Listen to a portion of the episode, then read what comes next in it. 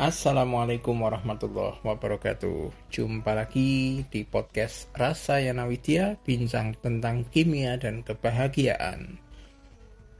Untuk episode kali ini saya akan melanjutkan dari episode sebelumnya ya Tentang serba-serbi kimia. Di situ ada sejarah sih Gimana sih perkembangannya ilmu pengetahuan yang bernama kimia ini Awalnya kayak apa. Kemudian apa saja yang dipelajari di kimia gitu ya. Nah pada kesempatan kali ini saya ingin share tentang apa saja sih manfaat dari ilmu kimia itu sebetulnya gitu. E, kalau bicara tentang manfaat ya banyak semua ilmu tuh hampir ada manfaatnya ini karena memang ilmu itu wajib ya dipelajari kecuali dua eh kecuali ilmu sihir itu nggak boleh. Nah kimia tuh sebenarnya awal-awalnya juga dibilangin ilmu sihir sebetulnya. Jadi aneh emang. Makanya julukan alkemis atau ahli kimia itu itu kalau dirujuk secara etimologis memang dia alkimia. Dari bahasa Arab alkimia atau orang yang ahli di bidang kimia. Tapi secara makna itu alkemis zaman dulu tuh ya dukun. Kenapa kok bisa dukun? Karena dia meramu bahan-bahan yang ada di sekitar dia menjadi sesuatu yang unik. Entah itu di Cina ya contohnya ada black powder. Black powder itu apa sih? Mesiu ini. Dia bisa jadi bahan peledak. Dan waktu itu dibawa ke Eropa, ditukar sama uh, kalau kalau nggak tahu ini mitos apa enggak ya, hoax atau enggak. Katanya sih bubuk mesi itu ditukar sama resepnya uh, resep masakan dari Eropa kalau nggak salah dari Italia ya. Entah itu resepnya spaghetti atau bagaimana. Saya, ini ini ini versi yang saya ketahui. Saya nggak tahu hoax apa nggak. Jangan dipercaya 100% ya oke? Okay? nah itu contohnya. Kemudian yang kedua eh, para tabib. Itu meramu bahan ini bahan itu. Sampai sampai mereka juga bisa menentukan oh ini loh tanaman yang beracun. Oh ini enggak cirinya apa sih? Kalau zaman dulu zaman eh, prasejarah taruhlah kayak gitu ya. Itu menentukan buah itu layak makan apa enggak ya tinggal dilihat. Kalau burung itu ada yang ada buah jatuh sisa burung maka itu berarti bisa dimakan. Kalau orang Jawa bilang oh ada sisanya codot ya codot itu kelelawar buah ya. Itu berarti aman buahnya bisa dimakan. Kalau enggak berarti oh jangan jangan dimakan nanti beracun kayak gitu nah itu contohnya. Nah uh,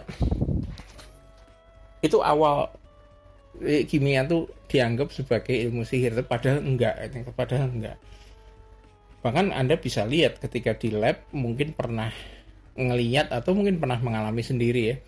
Kita mencampur uh, indikator asam basa dengan larutan asam yang bersifat asam atau basa pun bisa berubah warna kan. Nah, itu salah satu contoh yang dulu dulu dianggap magic gitu. makanya namanya alkemis gitu atau dukun padahal bukan alkemis itu ahli kimia Apakah saya seorang alkemis? Bukan, saya seorang guru kimia. Iya, lanjut ya, ini ngelantur ke mana-mana.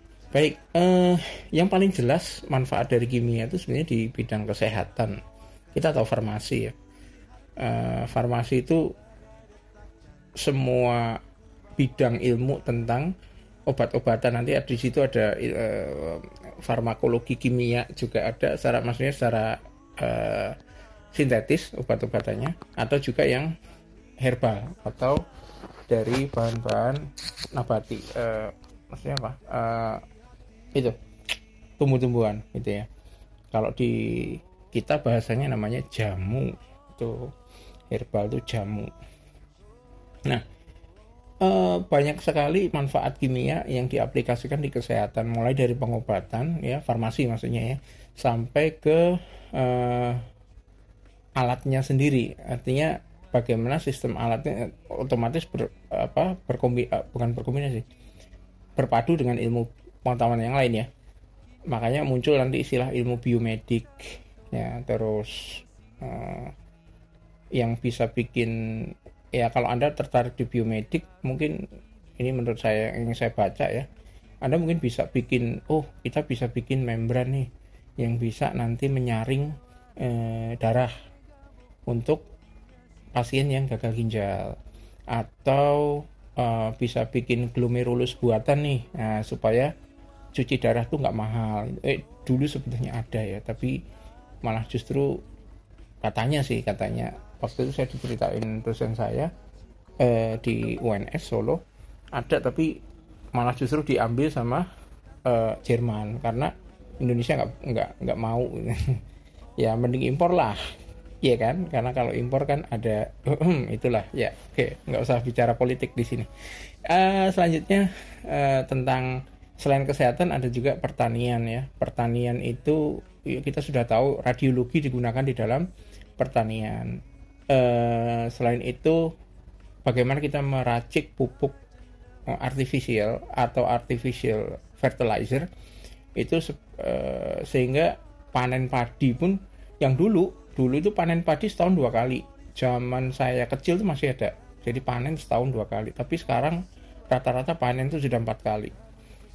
Dalam satu tahun itu itu bukti rekayasa teknologi dibilang eh maaf rekayasa ilmu pengetahuan di bidang kimia itu ya.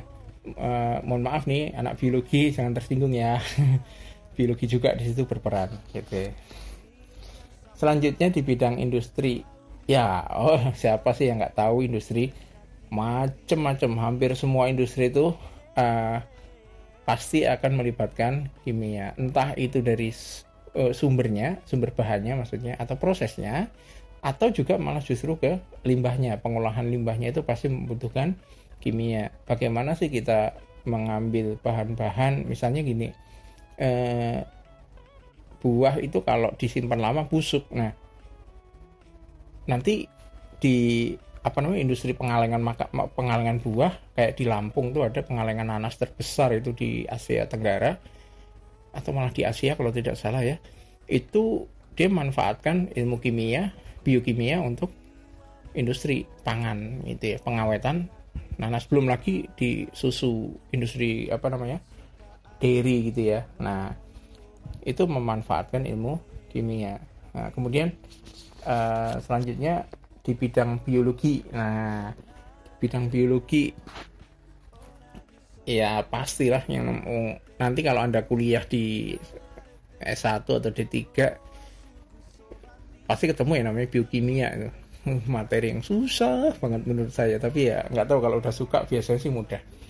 Ya uh, nah intinya biokimia itu mempelajari segala sesuatu yang berhubungan dengan metabolisme makhluk hidup itu aja saya kalau inget-inget biokimia itu agak trauma gitu. nah oke okay. maaf Bu Arin ya dosen saya dulu S1 di Solo bukan tidak suka tapi karena keterbatasan saya sebenarnya saya suka biokimia cuman nggak tahu ya eh, banyak yang dihafal di sini kalau anda suka hafalan masuk aja sini karena prospeknya bagus banget ke depan Kemudian biopolimer juga bagus. Biopolimer itu polimer, polimer yang berasal dari bahan-bahan organik. Gitu ya. Sekarang udah mulai dikembangkan banyak. Kemudian selanjutnya di bidang arkeologi, arkeologi itu tentang fosil ya. Itu pasti uh, ini radiokimia itu pasti digunakan di sini. Tapi selain arkeologi, eh, selain ya selain radio, arkeologi, radiokimia juga digunakan di pengobatan juga. Tadi di uh, apa namanya X-ray misalnya itu kan kimia juga itu. Ya kimia itu nyentuh kimia. Iya nyentuh fisika. Iya nyentuh biologi. Iya nyentuh matematika. Iya. Nyentuh matematika di mana? Uh kalau anda ingat materi SMA stoikiometri itu nah. Materi paling asik itu sebetulnya bukan buat saya tapi. Ya lanjut ya. Kemudian bidang hukum. Wah ini hukum uh, mungkin di kok kok bisa deh ya? iya bisa. Ketika ada kasus misalnya kasus oh ini ternyata adalah anak si ini nih. Bukan kayak di sinetron salah satu televisi nasional bukan ya. Tapi ternyata ini adalah anak dari bapak ini. Apa buktinya? Tes DNA tes DNA itu pakai prinsip ini ya dong kemudian selain itu misalnya ada eh, mayat ditemukan mayat ini diotopsi eh, diperkirakan ini meninggal berapa hari yang lalu atau berapa minggu yang lalu. Nah, itu pakai yang namanya ilmu kimia, gitu ya. Jadi kalau anda, Ih, ngapain kuliah di kimia ini? Enggak, aku kan pengennya jadi polisi. Enggak apa-apa, jadi banyak kok yang kuliah farmasi, kuliah gizi, daftarnya di Polri, enggak masalah bisa. Tentara juga ada, dokter jadi tentara juga banyak, gitu ya. justru malah ilmunya tidak banyak saingan gitu. Nah ini bagi yang mau masuk tapi pengen langsung ya nah, kuliah dulu kimia tuh. Banyak saya dulu kuliah kimia ya karena salah satunya nggak banyak peminat ya. Jadi masih langka waktu itu. Eh begitu lulus malah udah banyak. Jadi banyak saingan. Iya, eh, selain yang saya sebutkan tadi sebenarnya masih banyak manfaat ya tentang kimia ya. Ini yang paling penting menurut saya. Yang bisa tahu manfaat kimia yang paling bagus itu sebenarnya Anda sendiri.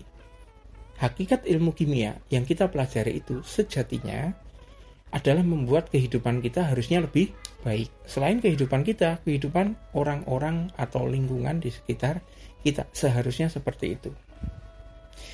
Contohnya misalnya gini, ketika kita sudah mempelajari kimia, yang paling penting dari sini adalah bagaimana kita bisa menerapkan ilmu kimia tersebut ke dalam kehidupan? Dari milih makanan aja. Itu akan berbasis kimia? Oh udah. Bukan berbasis kimia maaf. Mempertimbangkan sesuatu berdasarkan ilmu kimia itu akan lebih bagus dan lebih sehat. Dari ilmu yang kita ketahui. Itu untuk diri kita sendiri. Baru dari hal milih makanan. Belum lagi nanti misalnya kenapa kita nggak boleh tidur sih habis subuh? Kenapa kita nggak boleh tidur sih habis eh, ketika apa setelah maghrib? Ya karena di situ ternyata eh, dan kenapa kita dianjurkan berpuasa? Itu di situ kalau kita paham kimia anda akan tahu oh ternyata metabolisme tubuh itu sangat-sangat bergantung pada kondisi lingkungan kita gitu ya. Nah ya maka pokoknya asik lah kalau kita tahu kimia tuh insya Allah semuanya jadi oh gitu. Nah gitu. Nah ya dan yang menurut saya menurut saya saya pribadi ya boleh tidak setuju. Menurut saya puncak tertinggi ketika seseorang itu paham kimia itu apa? Ketika dia bisa menyelesaikan masalah untuk orang lain. Atau ilmunya bermanfaat untuk orang lain. Misalnya anda punya ekspor anda adalah seorang expert di bidang kimia di bidang uh, ahli lingkungan misalnya maka gimana sih caranya kita minimalisir limbah rumah tangga, limbah industri, sehingga tidak mencemari lingkungan. Gimana sih seharusnya memilah sampah yang baik dan mengolah sampah yang baik? Itu sebetulnya. Wah, nggak usah, nggak perlu jadi profesor, nggak perlu jadi dokter, nggak perlu lulus S1 bahkan. Ketika Anda keluar dari kelas kimia dan Anda tahu, oh iya, saya tidak mungkin akan melakukan perbuatan ini ketika itu tidak sesuai dengan ilmu yang kita pelajari dan hati nurani kita. Itu adalah puncak tertinggi ketika seseorang itu memahami kimia. Oke, itu saja mungkin mohon maaf terlalu panjang untuk episode kali ini. Semoga tidak bosan mendengarkan suara saya. Kita ketemu lagi di episode berikutnya. Terima kasih dan mohon maaf, saya Dimas Chandra Atmaja di podcast Rasayana Widya, bincang tentang kimia dan kebahagiaan. Assalamualaikum warahmatullahi wabarakatuh.